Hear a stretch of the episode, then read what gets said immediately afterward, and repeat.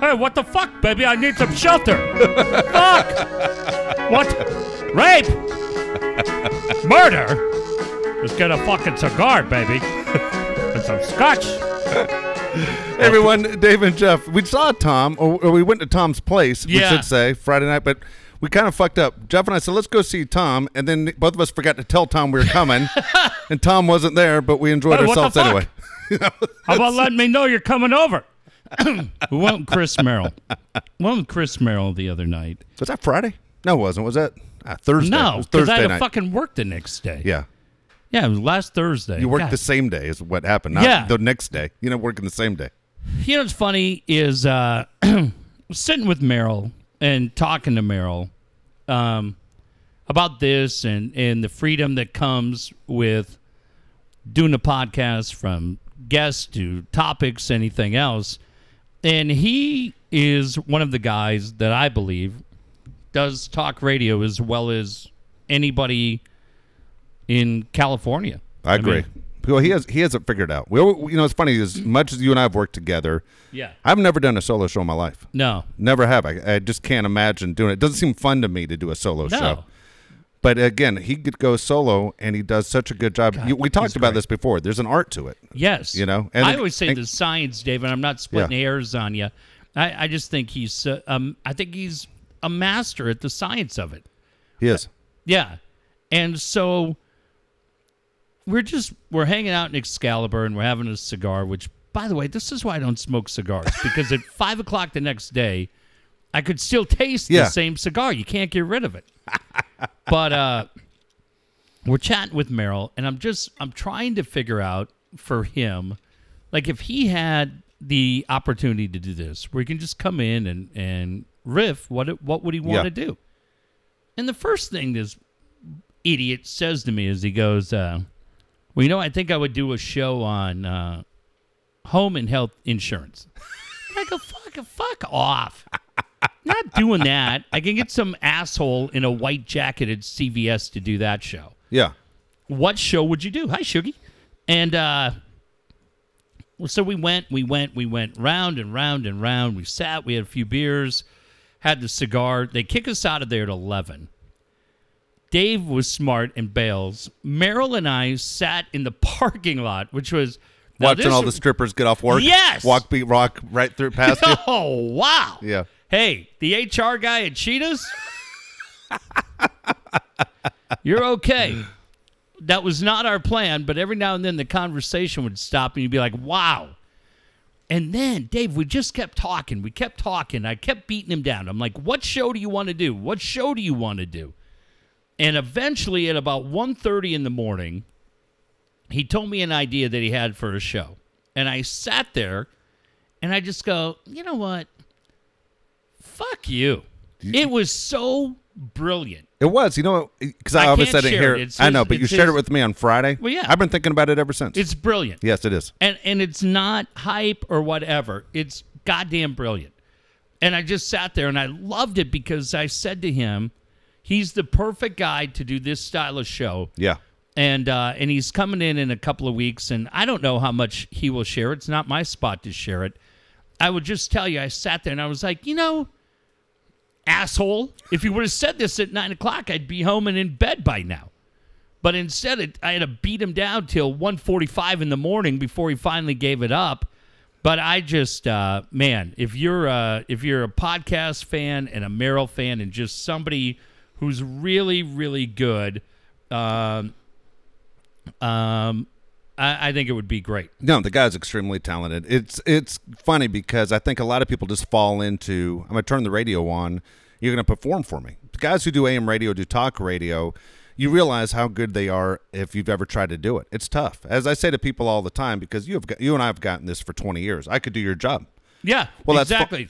well, that's fine. What Well, would you Dave, do? I, I, I think a lot of people think they could do our job. You know, one of the things that I feel so good about when I turn the microphone on every night is I'd like to say to these guys, hey, you know what? I, I don't go over and tell you how to make the sandwich at Jersey Mike's. How about you don't tell me how to do a radio show? when you sit there and you go through it, you go, okay, well, what would you do tomorrow? Assuming that you're able to knock it out for three hours, what would you do the next day? Could you keep it going? Have you figured out the process of how this works? I always tell people, remember when you were in high school and they say you're going to have to deliver a three minute speech to the class and you have five weeks to prepare for it and you'd panic your ass off going, how am I going to talk for three minutes? Yeah. Try doing it in front of a live microphone. And in radio, one of the things, and I'm not saying what we do is brain surgery, but there is a skill to this. One of the things that you sit there and you realize in radio, when someone stops talking or the timing is off and it's dead air, as we call it, that 10 seconds of dead air or three seconds of dead air feels like three hours. You start to panic, going, what do I do next? I remember Jeannie Zelasko used to tell me when she, when I first got into radio and she was at 690 working, you know, with uh, Ireland and Mason.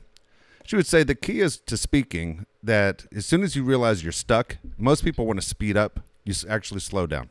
Yeah. You slow down and you grab control of what you're trying to do. I know Katie Temple spends a lot of time and makes a living now teaching people how to work through media and on TV. And I'm telling you, it's a great skill to the point where I'm surprised every professional team and college team that has a big athletic department Yeah. doesn't have a person like Katie who just goes around telling people how to interact with the media. She's great at it, and so uh, so I just I, I I just appreciate Chris Merrill, and and I feel like whatever you do in life, what I was told at a young age, uh, I don't know, fucking high school, whatever. No, that young. I was 34 in high school, but uh, I, Dave, I was not 34. God damn it! Sorry, was Don't I supposed to jump and in? look- Sorry. Don't sit there and look at me like that. I thought you were going somewhere else to follow. and Liz is going to start yelling at me. Um, but uh, what I was told was when you figure out what you want to do professionally, find somebody who does the same thing and they do it better. And for us, that was very, very hard because we're as good as it. um, so that's why I always liked uh, talking to Stacy Taylor. That's why I always liked watching how Roger did his show. Um, but but to me, Merrill is a guy very under very underappreciated in this town. But but if you're a radio guy, you listen to him and you go, yeah, that's it. Um, but he was just he was so great to talk to and and just kind of hear it. And I think when you look to where I, I feel, I, I think you and I are on the same page.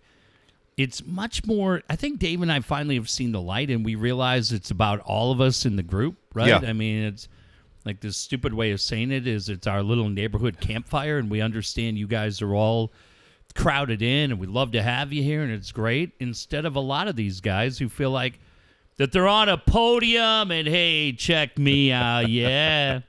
we don't feel like that. We feel like it's a uh, it's a community show. We feel like you're all part of it, and and this is this is just one thing I want to say on that. And then Dave, whatever you want to do Okay. uh, for as long as we go is fine. I've had a lot of people as we close in on Wednesday night ask me the same question, and that is, um, how many people do you have? Because I see that you're sold out. How many people do Yeah. you have? And and I'll say this: uh, I'm going to be really candid about some of the things that have been great for this thing, and I'll be really candid about some of the forks in the road I hit today, um, as we're two days out. I could probably jam about another 200 people in the venue, but I'm not going to, because to me there were two separate kinds of people that were going to be interested in this event. The first kind are all of you that are going to be in, because in my opinion as I have built this thing pretty much from the ground up, it's the people like Will Wallace who I saw who asked me to meet him the other night in Eastlake, and I did, who had an amazing Adrian Gonzalez baseball. And he said, I'd like to donate this. And he said, I love what you're doing. I love what you're doing. And I sat there and I said, We're going to see it, right? He goes, No, no, I, I didn't get my donation in on time. I said, Will, you just put the donation in my hand. Yeah. This is your donation, man. This is this is who it's about. It's it's you. It's Jay Paris, who writes for USA Today and the North County Times, who who sent me a message. Dave, we've been friends with Bub, what, 23 years? As long as I can remember. hit me up the other day and said, uh, "Hey man, can I meet you at Upper Deck?" And I go, "Yeah." And he shows up and he's got signed copies of his Rams book and his Charger book, and he went and tracked down for us seven signed eight by ten Bill Walton pictures Wow. for this event. Me, Dave, Bub, Bernie, especially me, Dave, and Bernie It's a hundred percent busting balls all the time. Bubba just is there and enjoys it. But I just sat there and I looked at all this stuff that he brought, and it just I was like, this is awesome. And he said, Buddy, I love you for what you're doing. Uh, really cool. And you go, God damn. I'm Dave, I'm distracted right now because on my phone, hitting me up on Messenger, is Bryce Miller, who you and I think the world of Yeah. from the UT. I've sat here for two weeks and thought to myself, God damn, I want to hit Bryce up. If Bryce is in town, I want him to come down. Bryce is hitting me. I am blind as a fucking bat. Bryce has sent to me a signed baseball from somebody, and he said, Hey, I think he said he's got it signed by Fergie Jenkins, and he's going to try to get it signed by, uh, by Trevor, really? is what he's telling me. Hang on.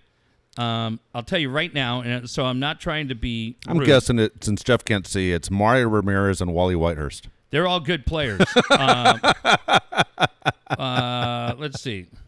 They're all good Uh, but uh, let's see. Hang on. Hey, Jeff, been following your event and fundraiser from afar. I think it's incredibly cool. I can provide a ball signed by two Hall of Fame pitchers, Rollie Fingers and Fergie Jenkins, if you want. What really would ramp it up is getting Trevor to sign it as the third Hall of Fame pitcher. Probably not enough time for that, though. Interested. I said, please come out. I was going to call you. Dave and I would love to have you. I'm on a big project deadline that's due by Wednesday, so not sure if I can get wrapped up. But if you want to promise the baseball, it's yours. How would I get that uh, to you tomorrow? And uh, and if I get done with the project in time, I'll be there. Uh, dude, this is what I'm. This is Very what cool. I'm talking about. This is why I cut off the event. This is why everybody has been told it's sold out because what I have dealt with are two different people. And it's people like Bryce, and it's people like Jay, and it's people like Will, and Aaron Creasy, and the Padres, Wayne Partello and the Padres, Theo Epstein and the Cubs that are like, we're in. TaylorMade and everybody else, all you guys, we're in. And and all of you that have volunteered, god damn, it's outstanding. It's amazing. And then there's another section of people, and it's this guy. All right, you know what? Yeah, I'd like to come. okay. All right, yeah, I, I'd like to be there. And I openly say to them, hey, fuck off. I'm sold out, you fucking dick. I don't need you to do me any favors and show up and grace us with your presence. The people that are like, dude, if we were doing sack races at the fucking Otay border, we'd be there to support it. It's why I've got Ryan Barkley's back after a tough weekend for Ryan because Ryan Barkley, when I needed him, was there. And now when Ryan Barkley needs us, we're there. We don't fucking quit on people around here. You don't like it? Go fucking put your hand in your own pocket.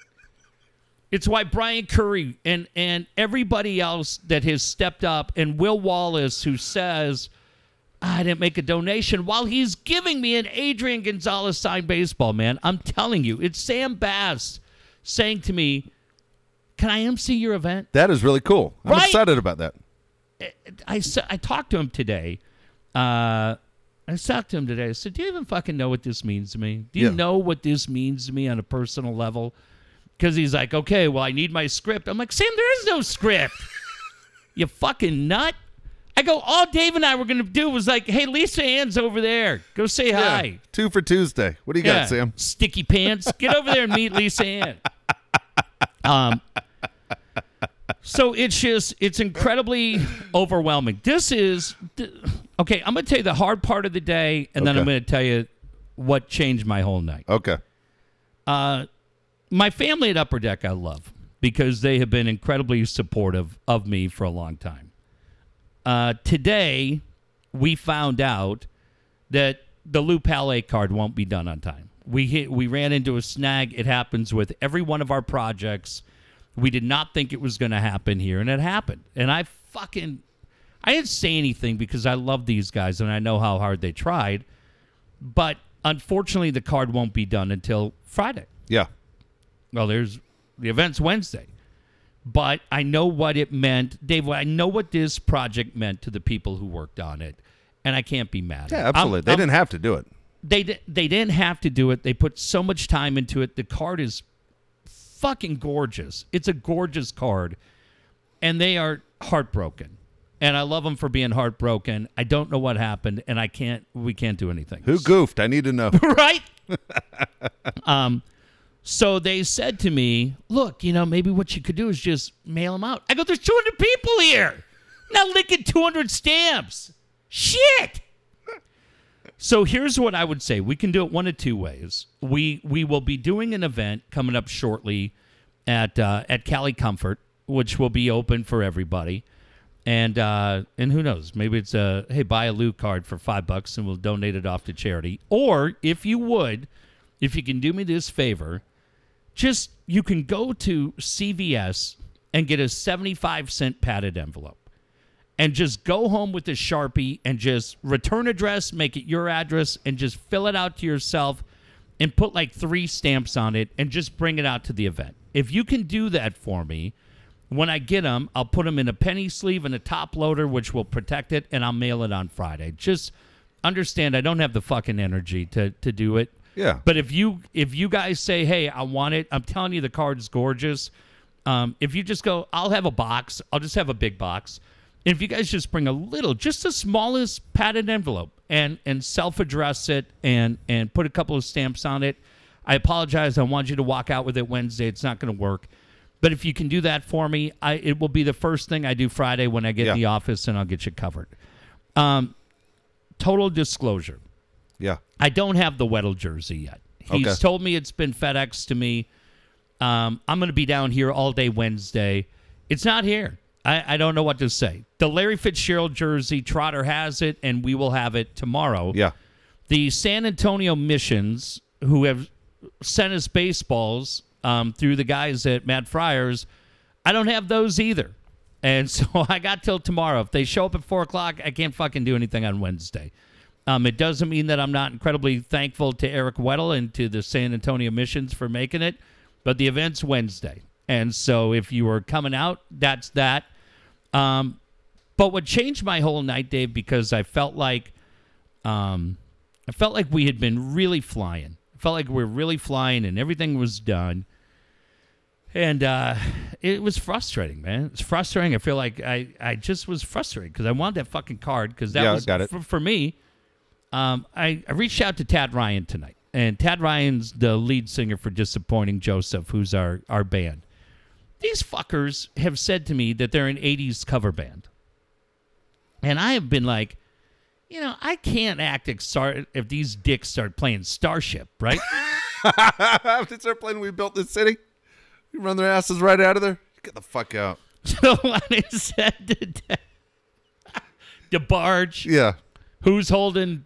Who is it? Who's holding Donna now? We're like, dude, get the fuck out. Fuck. Before I beat your ass with a cymbal. Get out of here, Rad Tad. so this goddamn guy, Tad. So I talked to Tad tonight. They're gonna go seven thirty Yeah. to eight thirty. Seven thirty to eight thirty for disappointing Joe. Don't play anything from Simply Red or Sade. Yeah, no holding back the years. I was just like, fuck, am I gonna have to act like I'm excited to hear Extreme? Shit! I think gonna- Extreme was actually 1991. Don't fucking More than words? patronize me.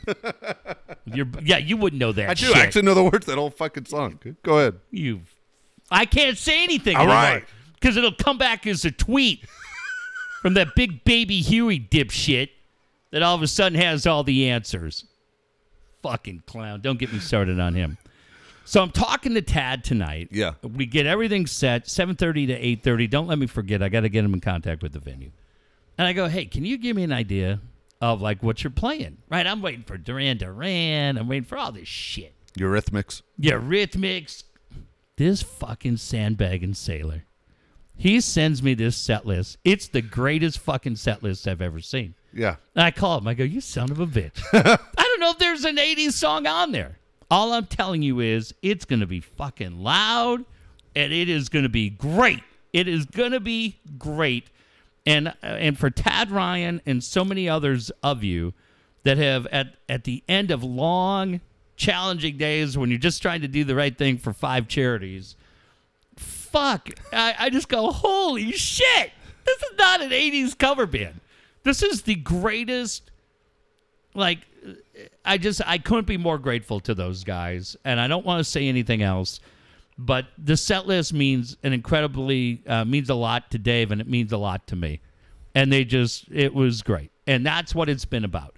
These were guys that get it, like Bryce Miller gets it, like Jay Paris, like like uh, Will Wallace, Stevie Woods, and everybody else that's been a part of it. Uh, Lisa Ann's been amazing. And uh, it's just going to be great. And for all of you that said, we don't care where, we didn't have a venue, if you guys remember. Um, we didn't have a venue. We didn't know what we were doing. I fucking talked Sean Walchef into doing it. He didn't know what the fuck was going on. uh, he's been amazing. And uh, and we're off and running, man. Yeah. Dave, it's crazy. In 48 hours, it'll be fucking over. Yeah, that's kind of nuts, isn't Yeah. it? You put a lot of time into this. You know, I'll be the first to say this has been about 95% Jeff. It's really been a lot of energy, a lot of effort Gonna that be great, put into this. Yeah. Absolutely. Jalen. Hurts Yeah. comes through with the football You know since the last time we're here. You know what's funny is he sent it twice. He sent the first one. University of Alabama sent it. Yeah. So he got a, a football and he autographed it and tells Alabama send it right here to the Dave and Jeff charity. And uh, my son calls him and says, "When are you sending it?" Because I already sent it a few weeks ago. Well, when the second one came, well, no wonder it fucking didn't get here. Yeah. The the box comes in the University of Yeah. Alabama football box to say there's something valuable inside Yeah. this box, and somebody stole it. So we, we got the second one, which is good. And, and again, uh, thanks a lot to, to Jalen, University of Alabama, God, for that's so jumping right in and, and saying, "Here you go." You know, good best of luck to you. Uh, it's just it's going to be great, and it's it's a night. Uh, like Dave, wait till you see Bob. You know Bob McElroy and and Che Hernandez, John Van Zante, um, and, and the rest. They're like they're so stoked. They're It's so really cool. excited. I'm really excited to see uh, a, a lot of people. I mean, we a lot of people, of course, as we say before. You guys are our friends. I think a lot of things opened up for us at our last event when we were at Cali Comfort. We Yeah. got a chance to meet these people, and someone pointed this out. And I, I'm terrible with the names whose idea it was, but it was a great idea. We're going to give you name tags. Gavin. Gavin, Gavin came up with a brilliant idea. So when you come in, there'll be a sharpie, and just put your name and put if put your Twitter handle. Yeah, so we know, you know, oh hey, what's up? Yeah, because a lot of you go by uh, by a different name, and yeah, come out. But I mean, it's it's Wayne Preller, uh, Wayne Partello. Today, man, the FedEx box shows up from the Cubs. The Cubs. All I asked for the Cubs was, hey, would Theo sign a baseball for us? And Theo did what Theo always does. And we have a Kyle, Kyle Schwarber and we have a Javier Baez baseball. And each one of the three came with a Cubs COA with a picture of the Wrigley scoreboard on it. very cool. It's so fucking cool. It's just great. Yeah, everybody knows a Cubs fan. Even if you aren't the Cubs fan that wants it, there's somebody you know that is a huge Cubs fan. Would be a great gift. Well, I'll tell you, Dave, I'm a Cubs fan, and I hadn't. I, I mean, I've been to Murph's, and uh, it was funny. I was there like a year ago today, and again, type thing where you're close and and you never get in. But I just went. They have to be hit up by so many different Yeah. things, and honestly, all I said was, "Hey, if a signed Theo baseball would be cool." I think Schwarber's cool. I think Baez is cool. But for them to go, hey man, a little event in San Diego that they're doing a little grassroots event, then yeah, we're gonna send you what you want. Plus, we're gonna send you two more things. Yeah. uh, just very very cool. Yeah. that that just is very very cool, and we're incredibly thankful. No, it's been a, been a crazy exciting time. It's been it's been so interesting the way this year has gone. As I said, Right. we're, we're, you Where know, we we're- January 1st? exactly. And I think both of us had kind of had the attitude was I just want 2018 to be over. I just want to start brand new on 2019, and that was Yeah. on day one of 2018. I just Yeah. wanted it to be over, and then it has been an incredible run the, through the podcast, the people we've met, and the way things have worked out. Couldn't be more excited the way things have, have happened. Um, want to ask you because I know we're short today because Jeff has to actually shoot down at Petco Park before this Padre game is over. That that's going on right now with the Giants. But I want to ask you a couple things with with the mm-hmm. San Diego Padres. We'll just mm-hmm. go- go there because I always like to touch on them a little bit week by week of what's going on with with the Padres. What do you want to see the Padres do? Tomorrow's the trade deadline. What would you like to see happen? I don't want to see him move U- Urias. I really don't. I, I don't. you don't want any, you don't want No. Archer. I don't want Archer either. No, I I don't. don't, understand the Archer. Now, move. I would say this, Dave. I would say respectfully to AJ and, and DeLogan and Don Welke, right? Those guys know what they have. yeah, They know what they have. It's like, it's like, let's put it this way. If, um, if you and I, let's take it this way, at 1360, right? When we were at 1360, and Ernie was our producer, everybody loved Ernie because he's a great guy and an easy laugh and everything else. But if we had the opportunity to move Ernie at the deadline, he's fucking he's Yeah. gone. he's gone. No range. And that's it. So so now everybody I could see if they're doing a don't don't move Ernie. And you and I are like, fuck, I'll move Ernie for a $25 Lolita's gift card. um, so they they know what they have. They do. And we we get excited by the hype. I've never watched Urias play. Yeah, it's, everyone's never- excited by the hype. N- Yeah. Most people haven't, Yeah. and no one has seen any of these guys play at the major league level. And I honestly don't know the last time I watched Archer throw more than four innings. So what the fuck do I know? Is that what you wanted to hear? Well, it's funny. A year ago, if Archer was in the talk, I would have said absolutely, let's get Archer. Yeah. But Archer hasn't been the same guy. No. Oh, well, he had 13 strikeouts Yeah, the other day in eh, six eh, innings. He did, but I think a lot of that had to do with the fact he has a chance to get the fuck out of Tampa. yeah, right? I think Archer's one of those guys. I want to say he's Wil Myers, but I think he's one of those guys going, it doesn't matter. I'm not going Yeah. to go to the postseason. I'm with the goddamn Rays. No one comes to my games. I'm in the same division with the Red Sox and the Yankees. No one knows Yeah. who I am outside of an occasional USA Baseball Classic. I mean, it's just that that's it. He's never on a big stage, and maybe he had that huge performance of the other day because said this might be my showcase to finally get the fuck out of here because it's a nightmare being here. I don't I don't have any problem with staying the course. I don't have any problem right now with these guys saying, "Look, we're just going to let these guys develop and then let's see where we're at." I mean, that's I'm I'm fine with that. But I also get that they're the guys watching them every day and they go, "Dude, maybe they look at him and go, "You know who this guy is? He's Rymer Liriano. Oh shit. He's goddamn great." I'm I'm just Yeah. saying, Dave. Maybe they look at it and go, "God damn, Rymer Liriano in AAA was unbelievable." was. And that's as far as he could go Yep. and you go, all right. I mean, we've seen other guys. I'm trying to think, you know, Jabari Blash, right? Yeah. I mean, those are pretty extreme examples, but you get what I'm saying. Where they go, look, his value will never be higher than it is right now, and in a couple of years, you go Logan Forsythe, and you go, hey, come on. Well, Logan Forsythe is a steady player, but he's not a Gold Glove. He's not a franchise second baseman. You go, yeah, Not at all. Been a solid player. And if you go, hey, we traded him and we got a legit number one at the top of our rotation because we feel like Archer can set the table for Gore and Morejon and some uh, Paddack down the line.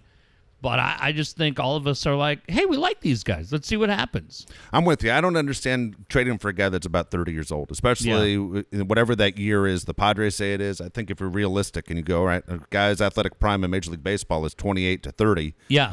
We got a long way to go for these guys to age. We have, for some guys, we have nine years to go for these guys to hit their prime. But I'm not saying wait nine years. What I'm saying is, why would you get a guy that's 30? Just like I said, I didn't understand the Hosmer deal at the time, with uh, which unfortunately looks like if he continues to go the way he's going, that Hosmer's a guy you're going to be stuck paying that contract when you really say maybe he's not the first baseman that you want. I don't know what happens with this Padre team, but except the fact they're on pace to lose 100 games. They're on pace to have a much worse season than they had last year, which is very frustrating because you always want to think they're at least moving in the With right no direction. injuries. Yeah, it's it's you're right. It's not one of those things where you can sit there and blame a shitload of injuries. Yeah. it just it's a situation as far as talent goes. I think a lot of people are very upset with Andy Green, but I don't care who your manager is. I don't think No. uh, you're going to win with anyone else. It could be Larusa, Torre, anybody back there. They aren't winning with this lineup they put out every single day. It's it's it's terrible. We have the game on right now, and you're going, all right, I'm tired of uh, Pirela, and I'm tired of Yeah. Galvis, and I'm tired of, you know what I mean? Yeah. Just because they have the Padre uniform on, I always tell fans, don't fall in love with those guys. Are they guys that other contending teams would want? And the answer is no. It's funny. Uh, today, running around, my phone rings. It's country icon Kenny Rogers. Again? And uh, I said, Kenny, uh, fuck, man. I go, what? And he goes, look, I'm just going to tell you one thing.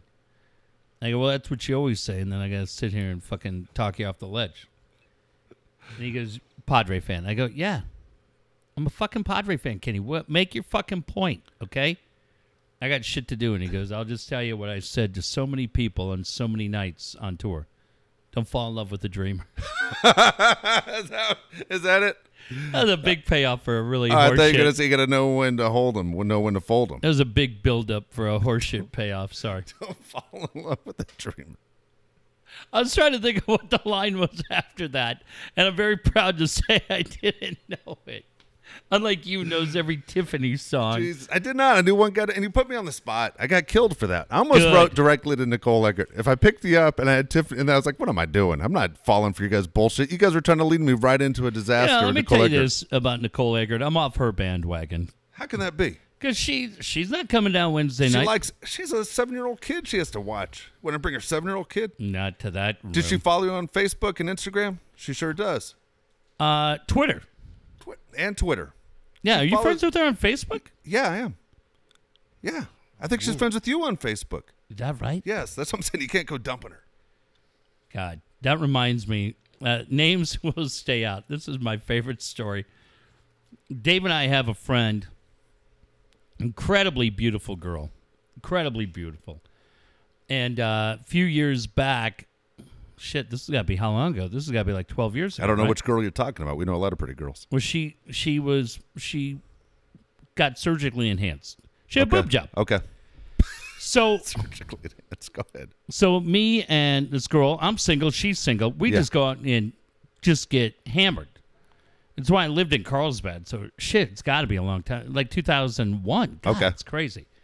So we get hammered, and she goes, "Well, I don't know how they look. I think they look good, but I'm not sure."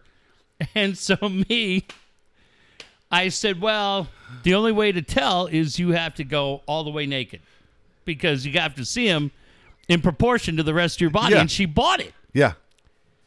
So she does it, and I called Dave and I called somebody else, and I can't think of who the other person was. And I said, Hey, I got so and so is completely naked in my house right now, showing me the boob job. Well, everybody goes bananas, right? so fast forward like 10 hours to the next day, and my phone rings, and you called me, and person B called me, and Dave's like, How was it? And I go, How was what? And you said, So and so, naked Yeah. in your house. I go, What? and you go, What? You go, You called me last night. Yes. I did? You go, Yes.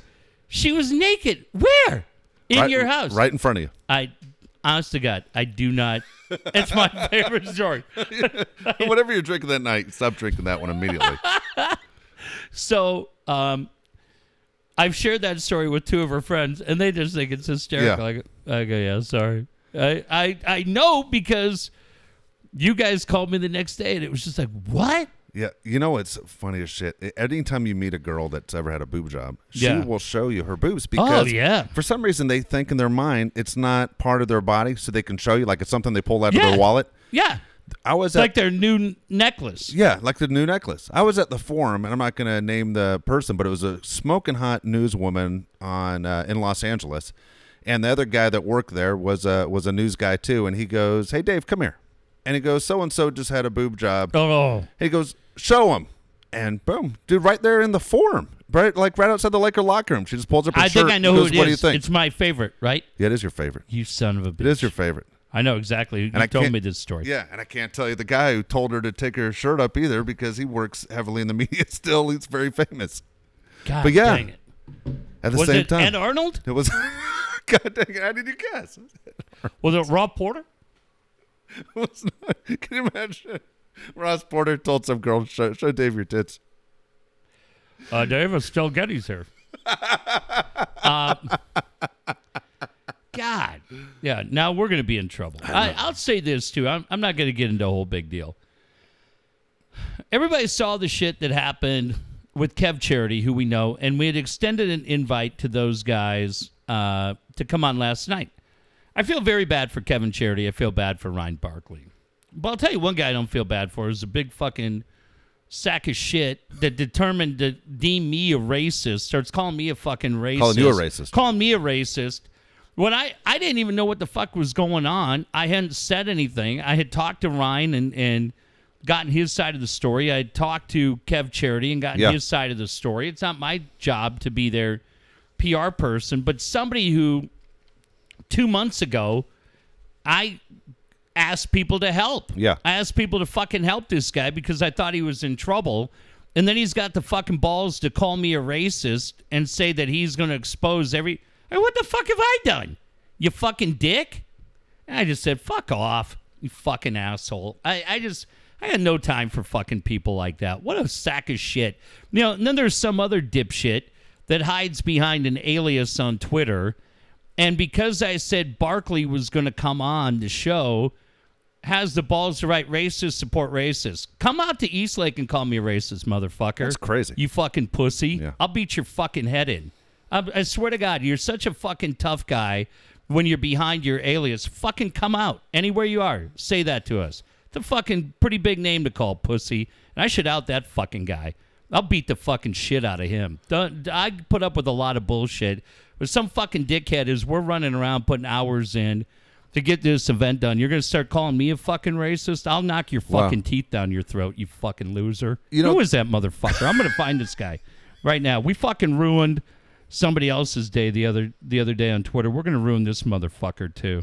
Let me see if I can figure out who this fucking sack is. I get so many mentions on Twitter. I don't know that I can find him. But we're gonna fucking ruin this fucking douchebag. I will. Uh, while, you're, while you're looking for it, I'll, I'll say real quick a personal story about about Ryan though. I've known Ryan for about four years. Know his entire family for about four years. I knew his little brother before I knew who, who Ryan was.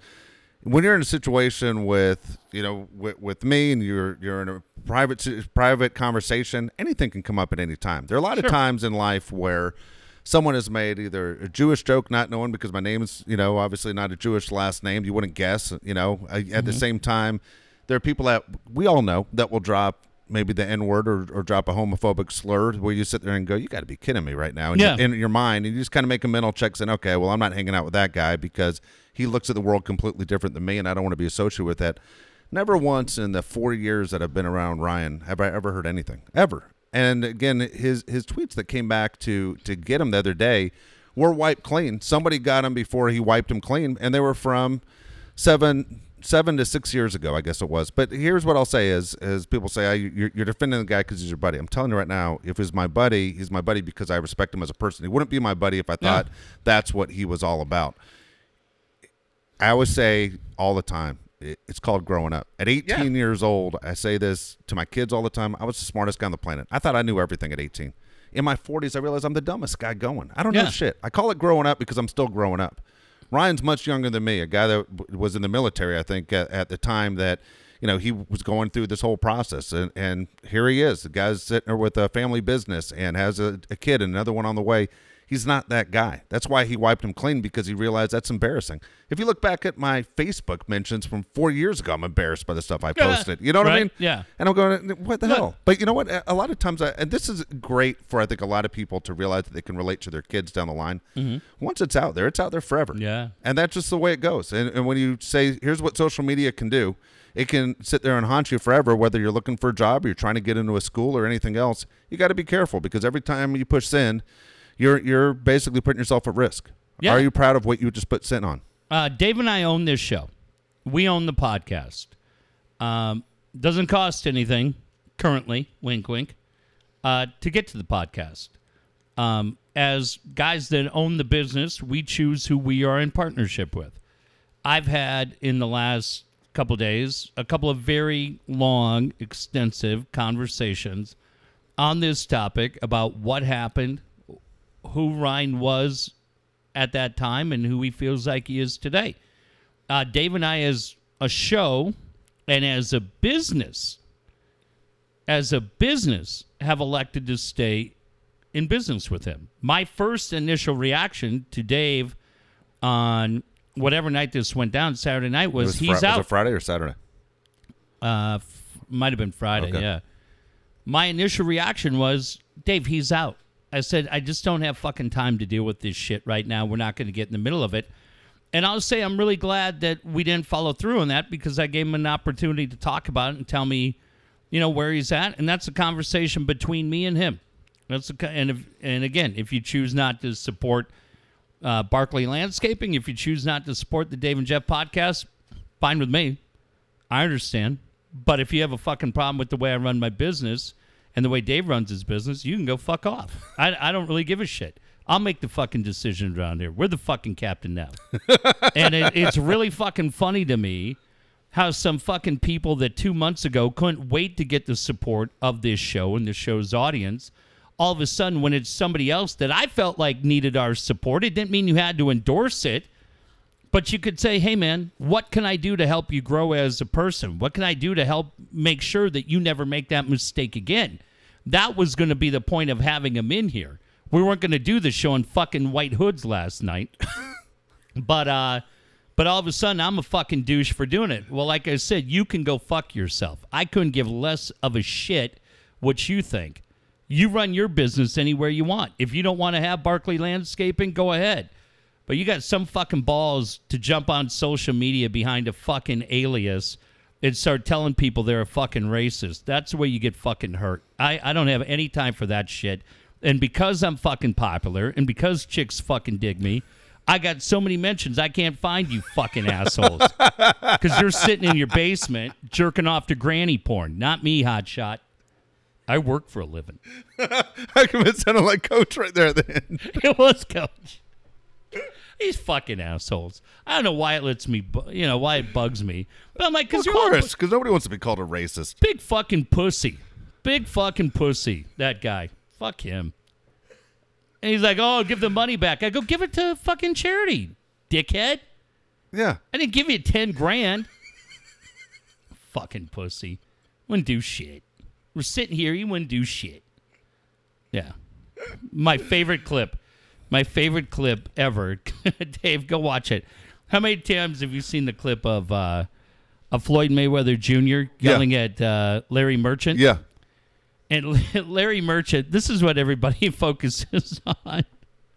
And Larry Merchant says, if I was 30 years younger, I'd kick your ass. That you've all seen. What Yeah. you- What you have to watch is the clip of Mayweather's manager, Leonard Ellerbe, who's between the two of them and kind of in the background. And he's got like these big rose colored glasses on. And Leonard Ellerbe, after that, goes, You wouldn't do shit.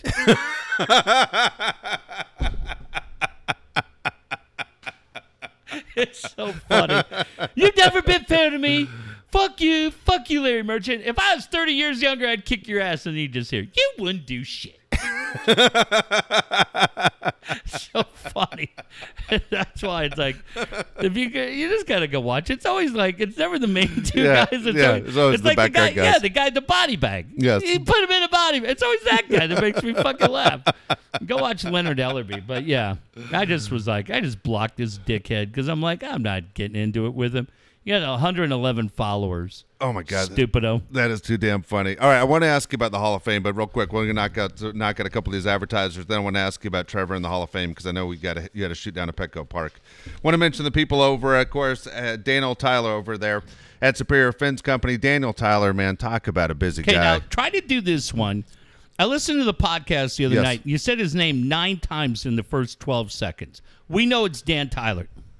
really? Yeah. What if it's the first time someone's listening right now? Well, they need to know it's San Diego's Superior Fence. Well, Daniel Tyler's my guy. Have Okay, you seen so- him? He'll beat the shit out of you He will. He'll beat the shit out of you. with an iron fence. You you reset Dan Tyler more than Ben and Woods reset their oh. show. I said Stevie Woods told me to do it this way. Superior Fence Company. Daniel it. San Tyler. Diego's Superior Fence. Look, Take two. What do you? so here we go. Started in 2005. Okay, See? and I can't see shit either. That's Well, what you I'm hold it up. Here, look at here. You hold it Up. I can't read that from here. Jesus, Jesus. I've been in Lakeside all goddamn day. My eyes Oh, are burning. shit. It's 110 I- degrees. Shit, I'm sorry, Dave. That's a person. I don't know that I've apologized to you in 20 years No, on I this don't show. think you have either. But realizing that you spent all day in Lakeside, I can show a little empathy for that because I'm classic. You're classy. So fucking hot out there. All right. Ah, it's hot. A plus rating with BBB. You know Daniel Tyler does great does great work. Here you go. San Diego Jesus SuperiorFence.com. San Diego SuperiorFence.com specializes in the North County, but all over San Diego. He will come help you out. You name the fence, you name the kind of job you want done. Daniel Tyler will do it. If you follow him on Twitter, you'll see that he's doing a fantastic job with his before and after pictures. To Yeah. give you an idea that he does quality work, you can follow him on Twitter, SD Superior Fence, SD Superior Fence. But again, give him a call, 760 745 4846, 760 745 4846. He'll be there Wednesday night as well. Do you know why he's going to hug me at the event on Wednesday? Because you're night? letting his three buddies in? Why? what? Didn't you get his list? He said, put these guys in. Sure. Bring a hundred bucks. No, I'll put them in. Um, you know why he's going to hug me? Because I have a very good friend who needs a quote for a new fence. There you go. I got him customer. You go, okay, well that's fine. Who's your friend? Matt Balo? Who's your friend? Raul Martinez? No. Cookie Chainsaw Randolph? No. You know who that friend is that needs a new fence? Who's that? The lovely and talented Susan DeVincent. There you go. That's a good one. God damn, I Yeah. said. God damn. I said, I told her, Go, I've seen a movie like that. She goes, you Susan's watch going to be like, I, I needed just a chain link fence. Well, that's going to take about six months to put in. I'll be here for six months. Raw tired. I told her, I said, this goddamn guy is the greatest. Because no matter what job it is we tell him, he just shrugs it off. That's no big deal. That's why I love it. The guy's the Easy most job. Uh, easy job. I'm gonna tell her that she wants a, a lazy river in, incorporated in the fence. But she said to me the other day, Yeah. listening to the podcast, she agrees that Coach Quintero is going to sock me in the eye. And she said that uh, she goes, I got to call your your fence guy. I Yeah. said, Dan Tyler's my man. Yeah. San Diego Superior Fence. I told her, I said, nobody in this town does better work and is a better guy. And so, yeah, she'll be talking about it. I said, you tell your fucking Kixie sales guy he calls, and this big ham right here attached to my wrist is going in his throat. Also, don't forget about Alan Taylor at Taylor and May Pool, 619 449 4452. 619 449 4452. Alan Taylor will be there as well on Wednesday. Man, he is busy as can be. This is hot weather's the greatest thing that ever happened to him. Yep. He did send me a note and said he couldn't believe that Jeff gave me a hard time about not knowing Canada as he gave me my history. Postal code. How do you figure it out, Dave? Fuck, What's the postal it- code? It, goes number, letter, number, letter. no, you asshole. God. It's so easy. I've never been to Canada. So easy. The postal code is six digits. The first three go letter, number, letter. The second three go number, letter, I number. got Waze for. you got uh, what? Waze. On I don't phone. know what that. Oh, Wait, that's shit. the, app Is that better than on- Google Maps? This for me, fucking it, for Google me Maps is. sucks. Yeah, for me it is. All right. My kids and I argue I don't know what that time. has to do All with right, I'm gonna tell. I'm gonna tell you a Canada story right now because Jerry Coleman's passed away, Okay. and it's probably something I shouldn't say, but I'm gonna say it. Yeah, of course. So Jerry comes back from uh, from Montreal Yeah. with the Padres, and I go, "Hey Jerry, how was Montreal?" Dave, I turned the TV on, and there are guys ejaculating all over the place. he goes, "The TV in Canada is completely different than the TV in the United States." I was like, "All right, Jerry, there's your Hall of Famer." I said, "Oh, doctor." That was that was that was the story he told me. I- yeah, how about that? How was Montreal? And that's I- his, the answer I got. He was. He was so goddamn great. He was. But now you just mentioned my friend Al Taylor, Taylor Yeah. Made Pools. Two things to mention. Al Taylor has made really cool shirts for the event. Um, we have our Dave and Jeff the 20th anniversary shirts that'll be there that are for sale for 20 bucks. Uh, limited edition, right? 20 Yeah. bucks. Is that what we agreed? Yep, I'm picking them up tomorrow. They're all ready to go. Boy, they look good.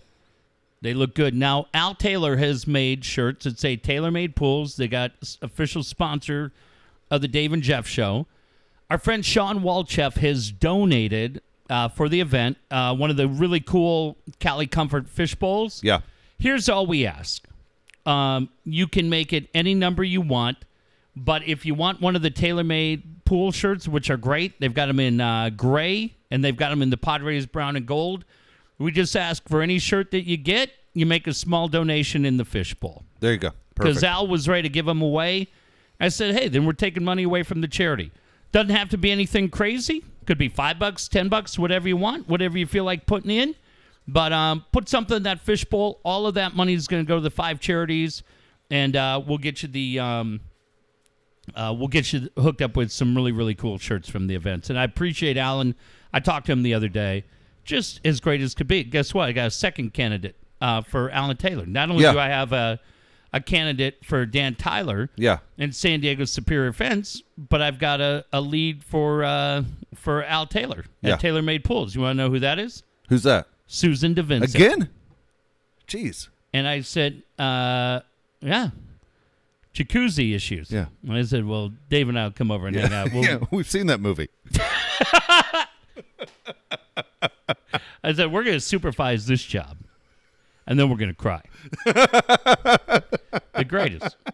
But she loved the podcast. She's Yeah. ready to sponsor. That's awesome. yeah. She agreed I'm going to get punched next time Coach sees. It's about time someone calls Alan Taylor and stops calling Johnny Sins for those jobs. Yeah, right? That son of a gun. Been so busy. In his blue jumpsuit. All right, don't forget about Brian Curry. Looking forward to seeing Brian as well on, on. Wednesday. Brian's going to be there. Look, he's the best real estate guy in San Diego. I don't know why you guys waste your time with anyone else. You don't you want to get the most amount of money for your home? Don't you want the best deal for the new home you ha- you're going to get? Brian Curry's your guy. Been selling real estate all over San Diego for 20 years. He's won tons of awards. He's the guy in San Diego for real estate. Don't go to your friends. I know it's hard not to do, but at the same time, Brian Curry is going to take care of the biggest investment of your life. BrianCurryRealEstate.com is the way to get a hold of him. Also, 619 251 1588. 619 251 1588. Brian's your guy for property management as well. If you need someone to manage your property, call Brian Curry. Funny man, I will be divorced on the uh, 22nd. I don't Right. think too many people start a story like that, but okay. because it's so weird. Like my soon-to-be ex-wife said to me uh, tonight. She goes, "Hey, you coming by to see the boys at all this weekend. And I said, "I'm going to try to see them tomorrow, but I got so much going on." And she sent me a message. She goes, "Yeah, with all your press releases out with the Oh, big Jesus. She saw it? yeah, she thought it was hysterical. Okay. And I said, God dang, I said, I said I hit the wall. And she goes, You guys are doing great. She goes, You guys are doing great. This is really cool. And so it's just funny because, you know, I said to her, I go, I go, you know, I said I, I'm bummed that it kind of took this for me to get it together, and and she and I just couldn't be on better terms. But she just said to me, she goes, "Where are you gonna go? Like, where are you gonna? Are you coming back? Are you coming back to La Mesa?" I said, "Yeah." And she goes, "That'll just be great." Good. And uh, and I'm stoked, man. I, I don't know how many people have gone through that where Yeah. where I think you're both sad that it happened, but I, I'm just very happy for my kids. Like tonight, um, I'm just calling and having my son be the you know the center person between me and her, and knowing what to say that would you know make her laugh and just Yeah. throwing those things out and and hearing her laugh and my son relaying the message. Yeah, I mean, you go shit. In three weeks, you'll be divorced, and uh, you go, yeah, you get along nice. But it, it she's like, yeah, cool. You coming Yeah. back? She goes, Brian Curry gonna help you? I go, yeah, he's gonna help me. She goes, good, okay, cool. Good. Yeah, so that's all good. Um, uh, can I share a story with Yeah. my son Jack? Go ahead, and then I want to ask you about the Hall of Fame. So yesterday, my son Jack and I are out, and uh, Kid Rock song comes on. So I said he's pretty good at knowing music. He's ten, and I said, uh, "Do you know who this is?" And he goes, "Give me a hint." I said, "Well, I got the CD in the car." He goes, "Sam Cooke," which I liked, and I said, "No, this this guy's white." And he goes, "Whoa, that's racist." He said that's racist. I go, "It's not racist. You racist." and the rest. rest I'm like, God damn, everybody. I'm like, it's not. I go, no, it's not. You stupid little shit. I go, racist would be like, I go, no. Yeah. Dave's, uh, That's funny as hell. I'm talking to Dave on speakerphone the other day. I said, hey, watch your mouth because Jack's in the back seat. And Jack goes, not that I don't hear from my dad. And when I tell him, shut your goddamn mouth. That was so fucking funny. You know what's funny is I had my kid at the car at the same time. Yeah. He's laughing his ass off. Yeah, my son couldn't be less impacted by anything I do. Pays no attention to me. Um, what do you want on the Hall of Fame? I was wanting to ask you, how much did you watch of it? Well, I have it um, on DVR. Uh, so, you know, because if you say tape or anything, um, uh, you can't do that. But I, I watched Trevor last night. Okay. And Do you watch any of the others? You watch Chip or any of those guys? No, I didn't see it, but I, I I heard Darren Smith today, and I thought Darren summed it up really, really well. Darren was there. And Darren said that when he talked to Trevor last week, Trevor said doing the logistics of that were like doing a destination wedding. And Darren said, I had a destination wedding. And that's the guy who he is. He finds a way to connect with you. And I go, Yeah. God damn, isn't that a, an amazing description of the guy who he is? Um, the Keith Law thing to me over the weekend, I don't know why everybody is so impacted by what Keith Law thinks. Dave and I used to put Keith on the show, and Keith's great. And and I laugh because you guys want to jerk him off behind the hedges when he tells you how fantastic the minor league system is, and then you want to fucking shoot him in the face Yeah. when he tells you. I mean, Dave, how many different things off the top of your head do you and I disagree on on a daily basis? About ninety. Every day. I disagree with Woods on a million Yeah. things. I disagree with Darren.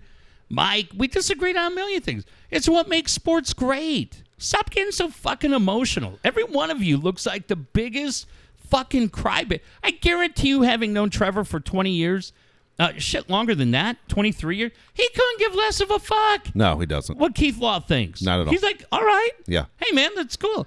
And some of the baseball stuff you look at, you go, well, God, that's kind of interesting. Yeah. I, I completely disagree with Keith, but I, I like guys that bring different opinions. We don't have to agree with them, but stop getting so fucking emotional, you guys. But don't isn't that what we normally do? I mean, you know what I find. Oh, my uh, what I say by that is not just in baseball or sports, but let's say, let's say you're a Republican. You're Yeah. going to watch a lot of Fox News. Yeah. Okay. If you're a Democrat, you aren't going to watch Fox News. Correct. Okay. People like to be told over and over again what they believe is correct. Yeah. That's what it is. And Yeah. because we love Trevor and this guy doesn't, we, as you said, you want to shoot him in the face. It drives you nuts. As it, the only time I've ever heard Trevor show any kind of emotion when when talking about his career, where he made it, where and I always never felt like Trevor lied to me. I've had a lot of conversations. So have you. Yeah. With Trevor, no microphone. I see No. Trevor at baseball tournaments all the time. I see him with his kids. I said before, his youngest son and my youngest son are very good friends the one thing he said to me was that remember when Mariano Rivera was shagging balls in Kansas City and he blew his knee out and he missed Uh-huh. the rest of the year? He said there was a part of him that said, "Hey, I might get a hold of the save record." That was it. That Yeah. you know that Yeah. that was it. That's the most negative thing I've ever heard him say. But that when I mean negative, that's not negative. That's the competitor. Absolutely. That's a competitor. When people say records are meant to be broken, there's nobody who wants their records broken. no. You know, and so that's that's all First guy to 500, first Yes. guy to 600. Yep. The, guy is National League. Awards named after him. No, none of us are arguing, but because Keith Law doesn't see it, we we all lose our shit. Yep. Then stop following him. That's all you got to do. As we say in radio, turn it off if you don't like it. But what's hysterical to me as somebody who grew up in this town is how Keith Law plays you all like a like a fiddle. Yeah. He plays your emotions like a fiddle and stop letting him do it. You're all susceptible to it. Stop saying when he goes, God damn, I can't believe the Padres just got my number five prospect in all of baseball for two relief pitchers who came off the scrap heap. And you guys are ready to carry him around on your fucking shoulders like he's Julius Caesar. But then when he comes back the next day and goes, Trevor Hoffman doesn't need to be in the Hall of Fame, you're you're ready Yes. to beat him up. Exactly. You Well, is he a moron? I said, I'm sorry, Dave. I said Keith the message. And I go, this fan base kills me because when you talk about the minor leagues, they think you should be commissioner. And when you talk about Trevor, they think you should be committed. Yes. Did he write you back on that I one? loved it. he that's goes, hilarious. that's great. And I'm telling you, this fucking guy knows what he's doing. He's trolling you, and you all take the you do. bait. You take the bait. You all take the bait. Stop it. You're smarter than that. You're better than that. Snap out of it. There's no comeback for you're better than that. You're better than that, you assholes.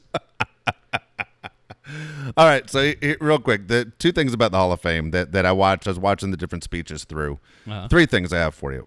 One is, I, I thought it was cool as hell when they bring out all the old Hall of Famers. I love that. I loved I it, love and they that. tell the history and the whole deal. It wasn't Yeah. just naming names; it was something about each guy. I thought it was fantastic. I, seeing Hank Aaron was great to me. Yeah. It's the most underrated athlete in the history of all of sports. I think Hank Aaron and, and Kareem Abdul-Jabbar actually are the most underrated I guys that. in the history of sports. But to see Hank, and you could see he could barely walk, and you're going, "Oh no, Willie Mays wasn't there," and you're like, "Oh shit, Yeah. what kind of conditions Willie Mays in?"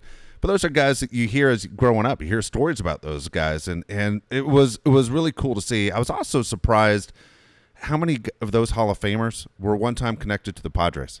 All right. I've heard this shit. Have you? Yeah, from you. Oh, was that me last year? Yeah. okay. Yeah, you Well, got you're a one note Johnny. They're all well. It's on the plaque. It wasn't like they were just Padres. It's on their Hall of Fame plaque. Gaylord Perry, Dave Ozzie Winfield. Smith, Dave Winfield, Yeah. shitload of them, and you go, "Wow, that's that's a lot of fucking guys on there." Greg Maddux, you know. Anyway, Yeah. but it's literally I didn't realize Jeff it was on the plaque. I didn't realize it put on there San Oh, yeah. Diego, Greg Maddux, boom, boom, boom. How many San Diegos there were on there? Well, And it because wasn't a we've- shot for letting them go. My point was there were a lot of Hall of Famers who have worn that Padre uniform. because I think it's exactly going back to what we said about why you don't trade Archer. Because this franchise for 50 years has been a band aid franchise. Get a guy in here that'll patch the hole for two months or a year, and then who will will sell him based on his reputation. and off he goes. Yeah. And now when you go, shit, man, you're excited because you feel like an Urias or you feel like a Quantrill or a Paddack or some of these guys, you know, just throwing name Morejon. Any of these guys could be finally guys that could come up through your farm system and maybe be steady everyday players for a while, and then you hear them being rumored to be traded. You feel like you know you've we've fucked around with this for four years, and don't go back all of a sudden. Don't panic, and go back for. I mean, you're not getting Scherzer. No, and also you aren't on pace to win, go 500. We were said we're this close. If we Yeah. add this guy, we aren't going to be 500 anymore. You're going to lose over 100. Eh, Yeah, this is not the time to do that. No, I mean there were. I think there were a lot of people that were frustrated by the Hosmer signing when it happened. To me, I go, yeah, you got him for five for a hundred. You believe that he'll eventually figure it out, right? I mean, I'm watching Mark Melancon pitch right now for the Giants as he gives up two straight hits. Yeah. And the Giants thought that was a great investment last year when they got him. He's been a colossal disappointment.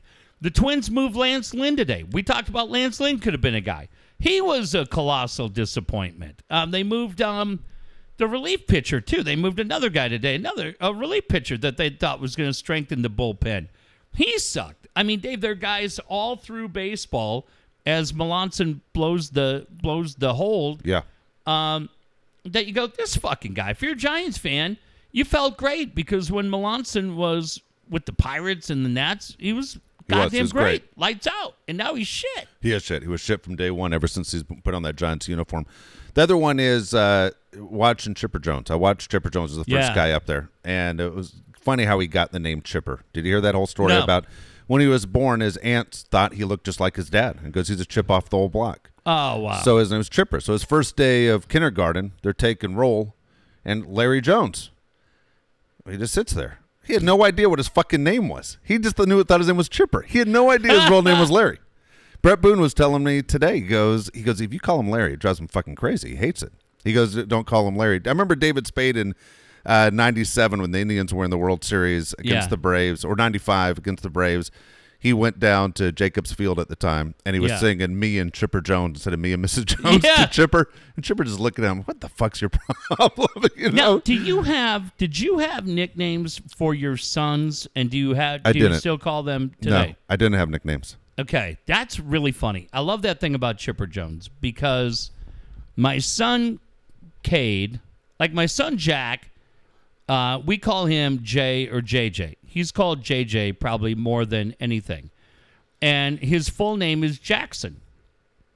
And when he was very, very little, uh, two or three, my w- wife, and probably more me than anything, I just call him Jack, and then I started calling him Jackie Jackson, right? Yeah. Jack Jackson, what's up? And that got shortened to JJ. And to this day, people think his middle initial is a J. It's not. His middle initial is C. But he's, I guarantee you, if you were there tonight, you fucked up. His mom would be like, JJ! um, but this one, he, he doesn't give a shit about anything. But this one's really funny. My son, Cade, um, uh, when I was a, a kid, we loved Captain Caveman. Yeah, Remember that fucking stupid cartoon? yeah, And so when my son Cade was about that same age as uh, as Jack, about two, we started calling him Captain Cade Man, Captain Cade Man, and then he was like the captain, and then that lasted like an hour. because then- the captain is Tennille. You don't win the competition. No, and then he became either Cap or Cappy, and to this day, when I talk to him, I call him Cap. Yeah. I call him Cap every day. And his mom calls him Cappy every day. And it's really funny because one of his teachers, and I wonder if other parents have had this, one of his other teachers who was just incredibly nice and loved him called him Cappy one day and he got really upset. And he Really? said to her, um, he said, That's my mom and dad can call me that. Like he was he was Yeah. polite about it. And she said, "Oh, Cade, I'm I'm sorry. I didn't mean anything." And I said, "Cade, if somebody says that, that's that's a term of endearment. They love you." And he said, "Okay, but you and mom can call me that." Yeah, And I said, "Do you not like it?" And he said, "No, I do like it, but I like it when you and mom call me it." So I was like, "Okay," because I told him, "I go, well, that's Yeah. good, because I'm not going to stop." I'm like, I change your goddamn diapers. I, I, um, but I thought that was really cool. Do you watch comedians in cars getting coffee? Well, hold on, real, real quick on this one. While you're talking about the names, I told my kids the other day we're sitting there and uh, watching a movie. Yeah. and I, but all three of us are sitting on the couch, and I say to, my sons, I said, "You know what? Here's the deal. If one of you guys have a boy, Yeah. I said you're going to name that kid Doctor." And my oldest son just stares at me for about three seconds, and then goes, "It's fucking genius." he goes, he goes, "Fuck medical school." He goes, Yeah. he goes. From now on, he's Doctor Palais forever. He goes, Jesus, a genius, and everyone just call him Doc. We'll just go around. That's what's up, Doc. He's Doc. Like, you see what I did there? I just saved a shitload Yeah. of money and time in medical school. Yeah. It's going to look a little fucking weird when the guy's a 34 year old manager at Golden Spoon. Really? When he's getting laid all over the pl- place because he's a doctor Hey, what happened? and he gets the best fucking table in the restaurant. Yeah, here we go. What are you gonna say? Shut up. Let's move on. Goddamn comedians and cars. Hang on. Where, which, Fucker. You always ruin a good story. you shut up. Which restaurant is he getting the best table at? Ruth Chris. We have a we have a table in the back. Oh, I didn't realize your name was That's the way it works. Dr. Palais. Yes. We have a table with a view. That's and it. your first bottle of champagne's on us. That's the way it goes. Aren't you the guy who works at fucking Golden Spoon? Yeah. Damn it. I'm telling you. We have a we have a room. with- I got a friend. He's a doctor. And chick's like, I'm in. What's his middle name going to be? Because he'll be Dr. Arnold Palais. Jake. Dr. J. Palais. Yes. No, what I was going to say before you let me know that your grandson will have the He'll be, he'll be born a doctor. Uh, of all your dumb ideas. There That go. one's right there. How about that? How about that? I thought I was going to get slammed, and my kid's like, I like it. Of course they do. Because they're 50% you. The dumb part. Did I mention I'm dehydrated? I've been in the sun fucking nonstop. They're going to get the best or best table in the restaurant.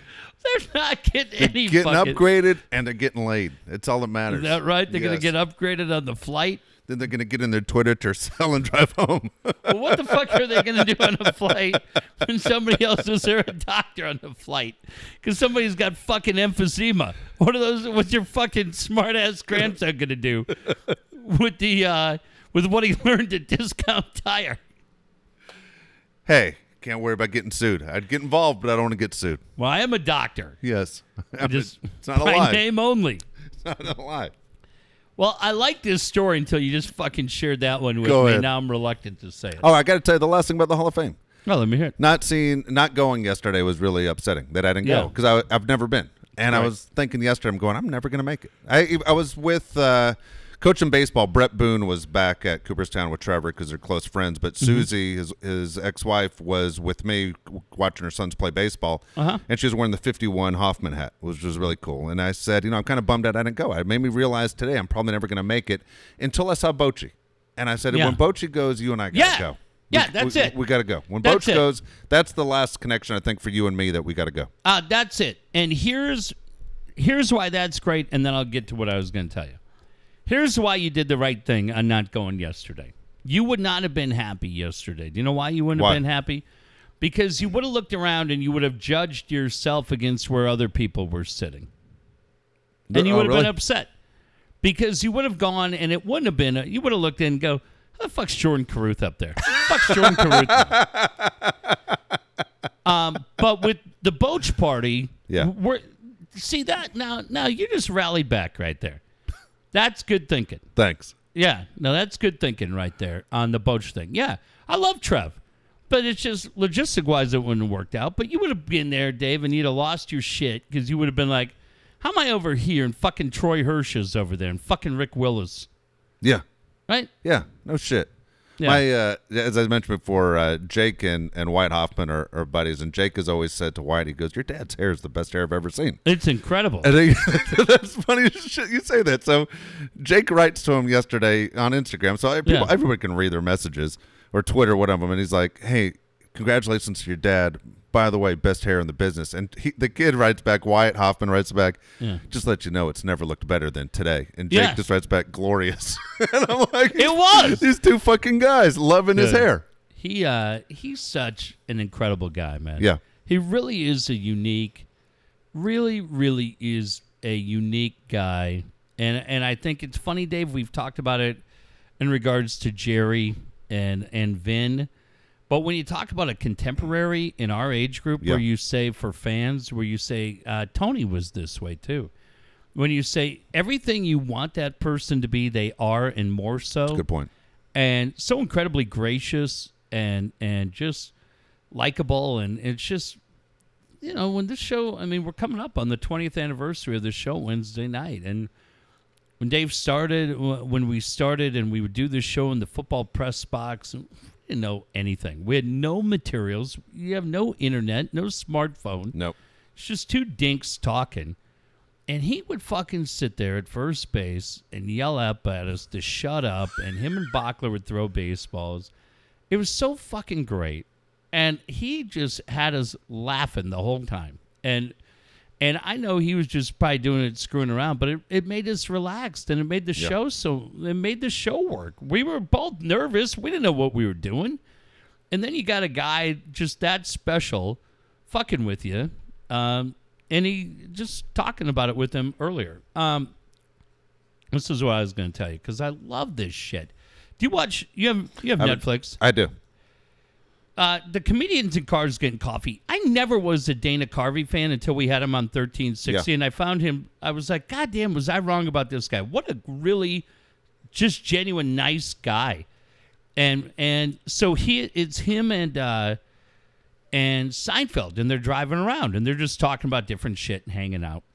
And um, uh, Dana Carvey says to Seinfeld, you know, when's the last time you felt totally loved? Like totally loved in your life?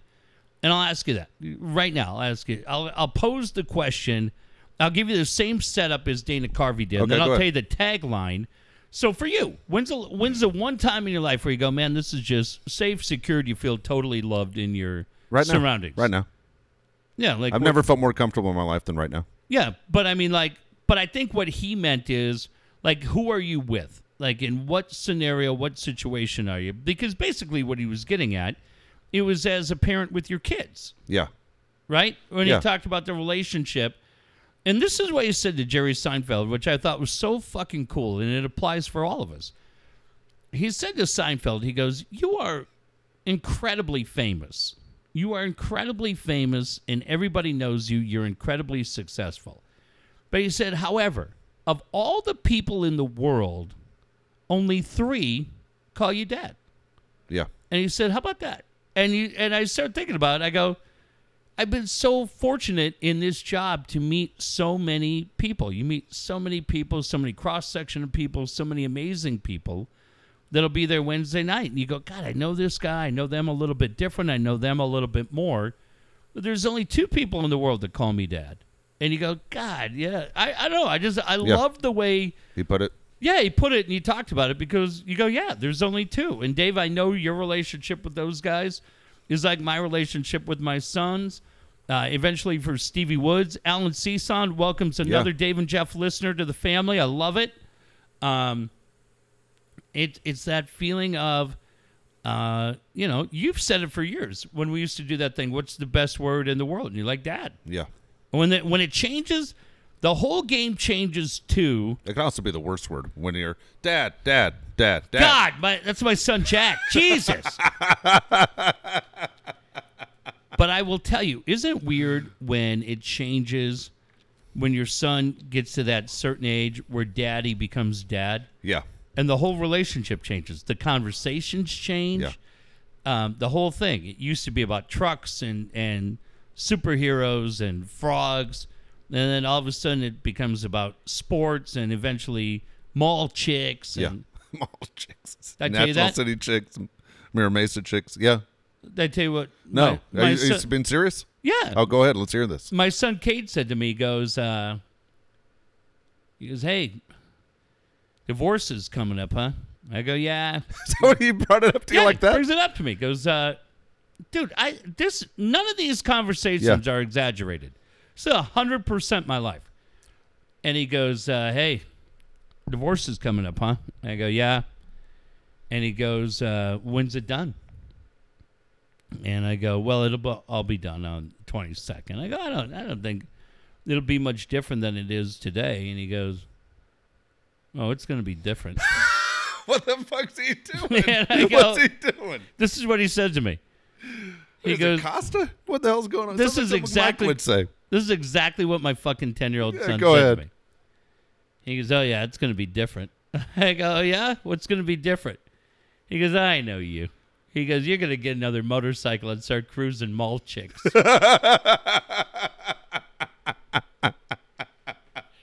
I go, I don't, e- I go, I don't even know what that means. I go, I don't even know what that means.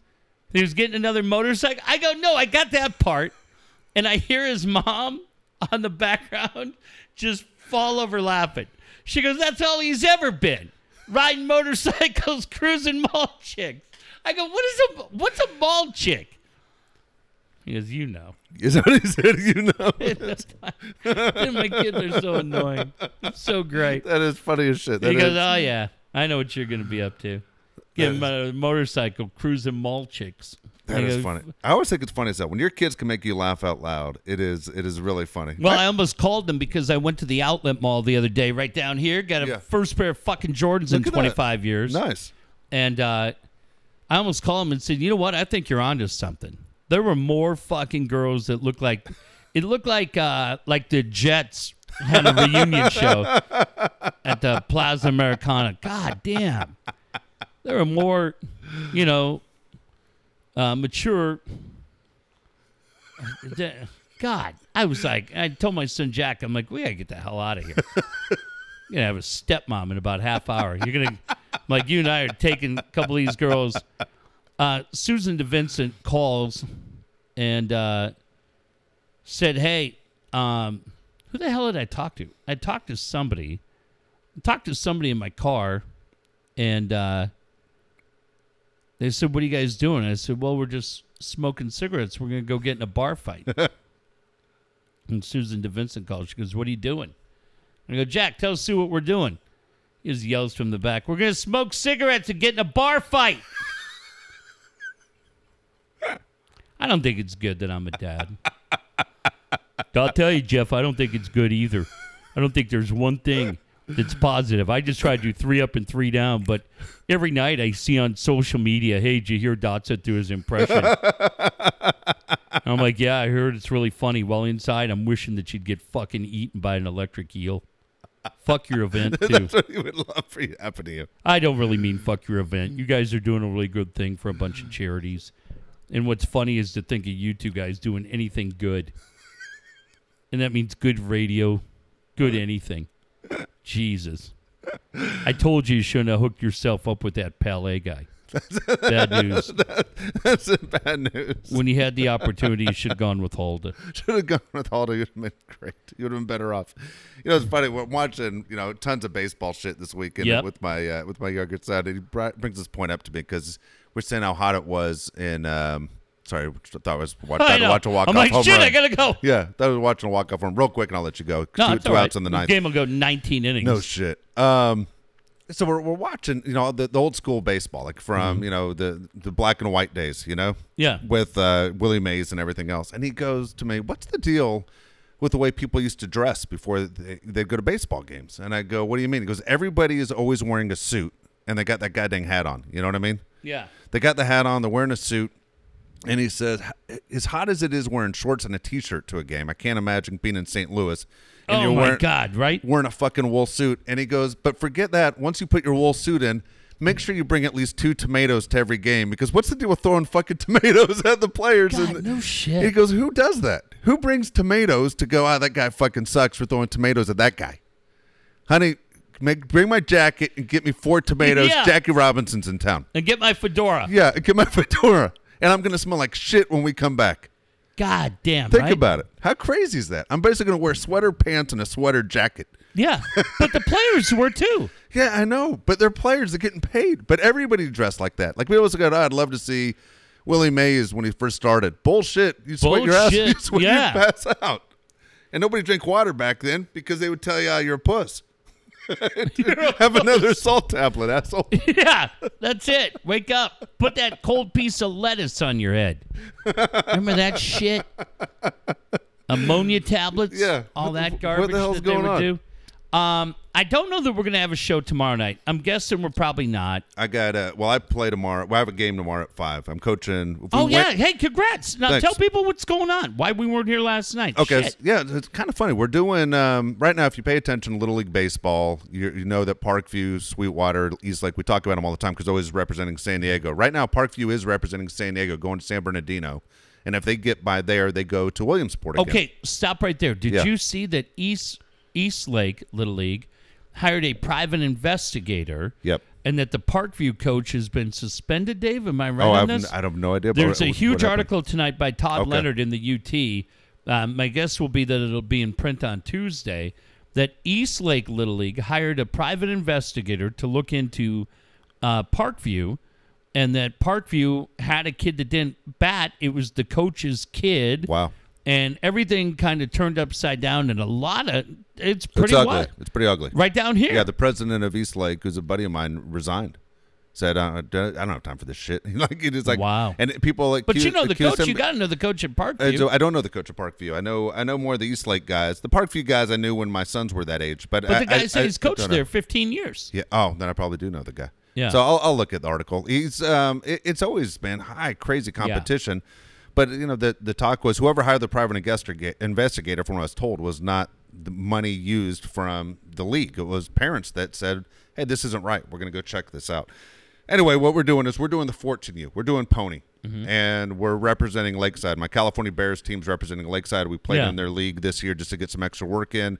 All of a sudden, man, we keep winning and we're making a run. Uh, we if we win tomorrow, we have two games. We win the first game, play the second game. We play a team from Los Angeles on at five o'clock. Yeah. At Lakeside Pony, we win that. We play again, and we have Wednesday off. Thank goodness. And Right. then God, Thurs- that would have been great. Thursday, we're up in LA, Canoga Park. Again, we have to win the first two, but go to Canoga Park for three games, and then win that, we go to Pennsylvania, and we're playing in the World Series representing San Diego. Now, the were- same way. Now, this Pony League World Series. Yes. See, I and I think it's Pennsylvania. I've never done this before, so Okay. I'm thinking it's Pennsylvania. Um, but where is that televised as well? That will not be televised. You'll, you'll they'll follow it in the newspaper. They always do when teams do well. But yeah, just to let you know, I'm short on pitching big time tomorrow. Oh shit! kids who have never thrown will be throwing tomorrow. But anyway, that that's kind of exciting. And the kids so- were on the news l- the last Yeah. couple nights, and Now, kind of cool. Rick Willis with his. Uh, uh, God damn it! You're representing San Diego. Learn how to goddamn talk, Willis. you fucking dummy. Uh, they showed you twice on that clip that you Yeah, put it's in. He kinda never funny. once mentioned you.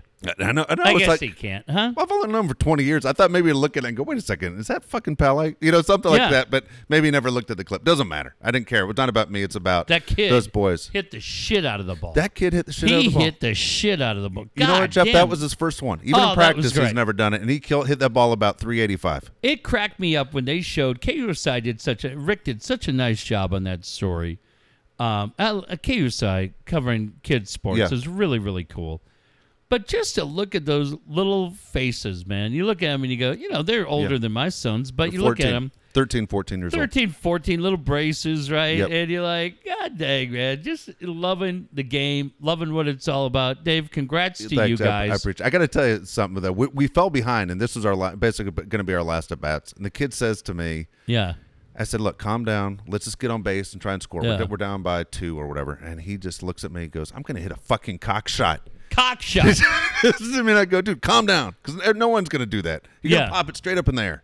Just hit a line drive. Let's just get on base. yeah. And he goes, "I'm going to win it. I'm going to hit a fucking cock shot." And sure enough, the kid, like I wasn't even talking.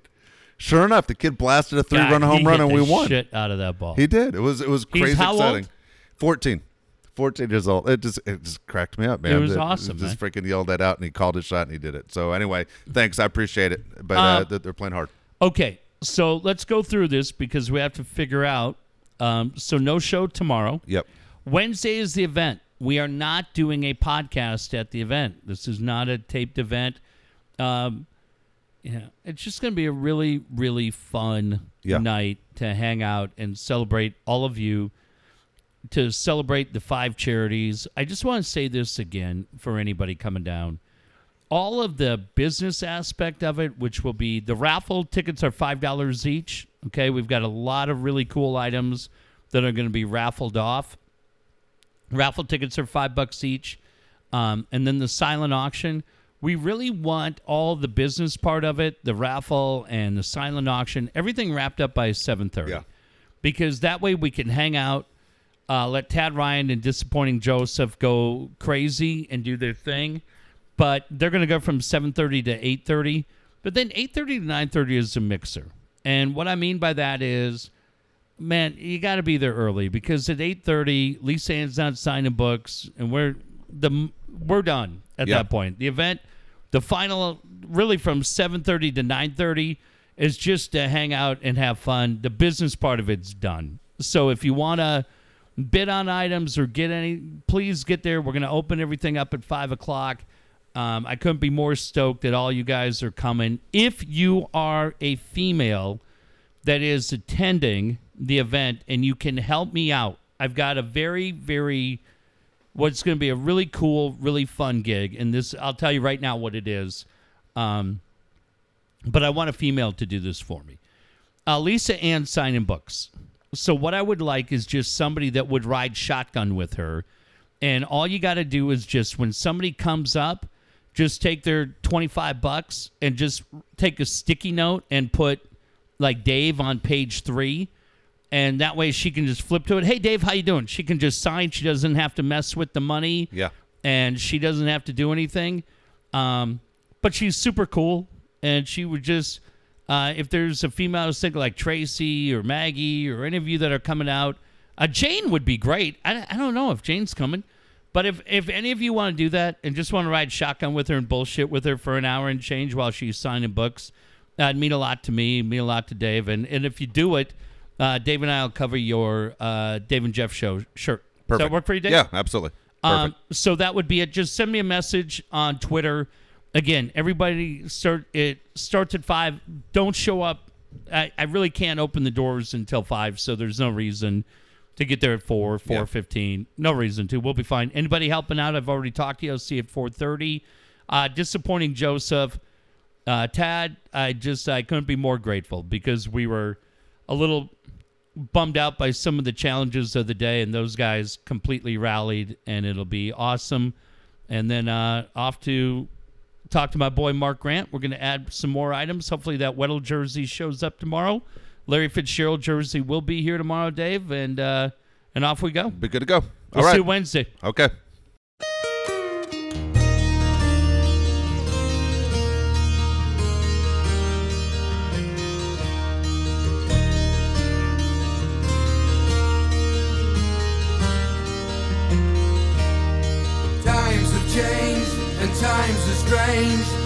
I come, but I ain't the same. Mama, I'm coming home. Times gone by, it seems to be you could have been a better friend to me. Mama, I'm coming home.